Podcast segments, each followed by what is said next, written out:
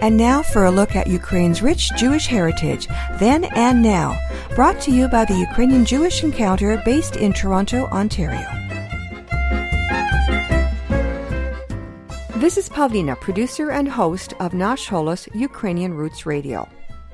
This week, part two of our 2018 summer reading list. This list is a compilation of books that have been reviewed on Ukrainian Jewish heritage here on Nash Holos Ukrainian Roots Radio. Books can entertain, inform, edify, but they always enrich minds, those of the reader and also of the author, some of whom are inspired by the writing of a book to write more on a topic that intrigues them. That includes a few of the authors in this list. So here are seven more books recommended by Nash Ukrainian Roots Radio and the sponsor of this series, the Ukrainian Jewish Encounter, for your summer reading pleasure and edification. East West Street tells the story of two jurists from Lviv who were instrumental in shaping the precedent setting Nuremberg trial. Most people the world over still really have no idea of the origins of the term genocide, which, like the Holocaust, is in danger of becoming an empty cliche instead of a powerful metaphor for the capacity of man's inhumanity to man. East West Street is a gripping account of the origins, in effect, the invention of the terms genocide and also of crimes against humanity. These two concepts became the centerpiece for the prosecution of Nazi war criminals. The author of East West Street, Philip Sands, brings together the stories of his grandfather and these two jurists from Lviv, Raphael Lemkin and Hersch Lauterpacht.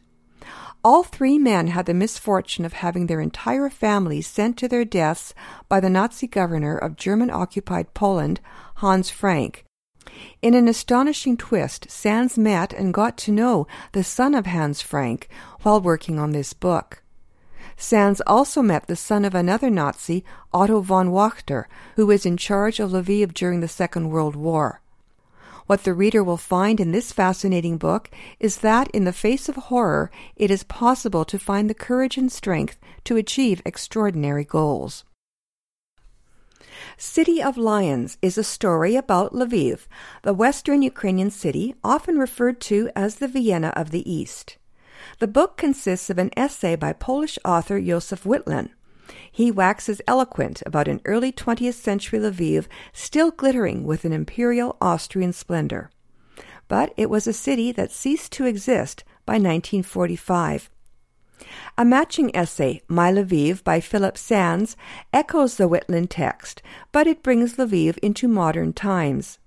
Sands also calls out the failure of those in today's Lviv to fully acknowledge all its history. But nonetheless, he admits the ineffable spirit of the city ultimately seduces him. Martin Pollack has written three books that reveal some startling facts about Galicia and its fascinating history. In The Dead Man in the Bunker, a man is found murdered in 1947 in the mountains between Austria and Italy. He was not just any man. He was a highly ranked SS officer who commanded death squads in Eastern Europe and was head of the Gestapo in the Austrian city of Linz. And he was the author's father. Martin Pollack developed an interest in Galicia after he was barred from Poland by communist authorities from 1980 to 1989. His first book cemented a lifelong passion for the subject. To Galicia, of Hasidim, Hutsuls, Poles, and Ruthenians, an imaginary journey through the vanished world of eastern Galicia and Bukovina. Until 1918, Galicia was part of the Austro Hungarian Empire. It was actually an enlightened empire.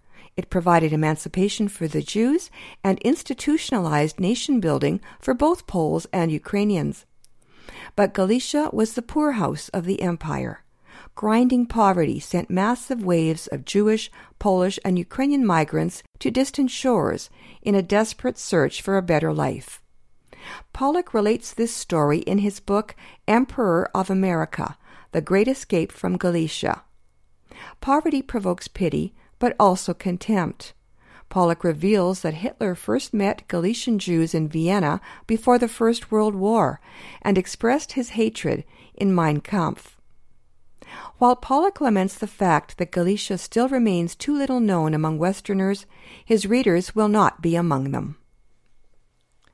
Babyn Yar, in the Ukrainian capital of Kiev, is one of the most notorious sites of Nazi atrocities during World War II. It became symbolic of the Holocaust to the world beyond Ukraine, although to Ukrainians it symbolizes many tragedies that took place during the Nazi occupation. Over 100,000 victims of Nazi tyranny lie at the bottom of this ravine, including 34,000 Jews who were slaughtered over the course of just two days. The book Babyn Yar, History and Memory, is a bilingual collection in Ukrainian and English of scholarly essays dedicated to the commemoration of the 75th anniversary of this atrocity. This book is the result of the collaborative effort of scholars working with the editors Vladislav Hrynevych and Paul Robert Magocsi. The scholars are from various disciplines in Canada, France, Israel, the Netherlands, Ukraine, and the United States. At the center of the book, of course, is the history of a Nazi crime. But this book also covers the politics of memory and forgetting through the Soviet era and up to the present day. The essays provoke questions for further discussion, especially since the various authors may raise the same questions but do not always arrive at the same answers.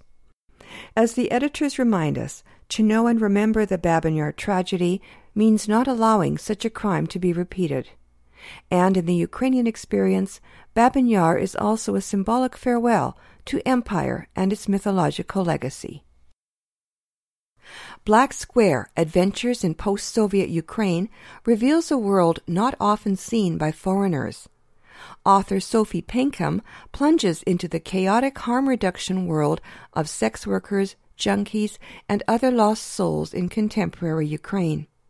Her adventures in what she calls post Soviet punk delirium include an encounter with the last Jew in Stalindorf, who recounts how, once upon a time, the Jews, Ukrainians, and Russians there had gotten along, more or less, until Stalin starved them. She also encounters a klezmer musician, a Yiddish teacher, Babyn Yar, and the Maidan. These books were reviewed on Nash Holos Ukrainian Roots Radio as part of the Ukrainian Jewish Heritage series sponsored by the Ukrainian Jewish Encounter. We hope to add to them in the near future. Meanwhile, if you would like to read any of them this summer, check your nearest public library. You can find a transcript of this list on the Nash Holos blog, along with photos of the book covers and links to where you can purchase them if you'd like to support the authors and this program. The audio files and transcripts of the full book reviews are available at our website, www.nashholos.com, as well as at ukrainianjewishencounter.org. So, until next time, shalom and happy summer reading. Ukrainian Jewish Heritage is brought to you by the Ukrainian Jewish Encounter based in Toronto, Ontario. To find out more about their work, visit their website and follow them on Facebook and Twitter. Transcripts and audio files of this and earlier broadcasts of Ukrainian Jewish Heritage are available at their website, ukrainianjewishencounter.org, as well as at the Nash Holos website, www.nashholos.com.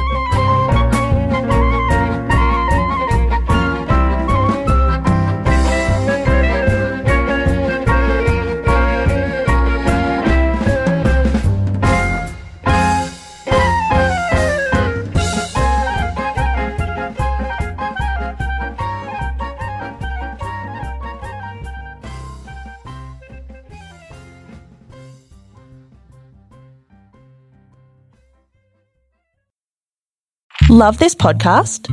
Support this show through the ACAST supporter feature. It's up to you how much you give, and there's no regular commitment.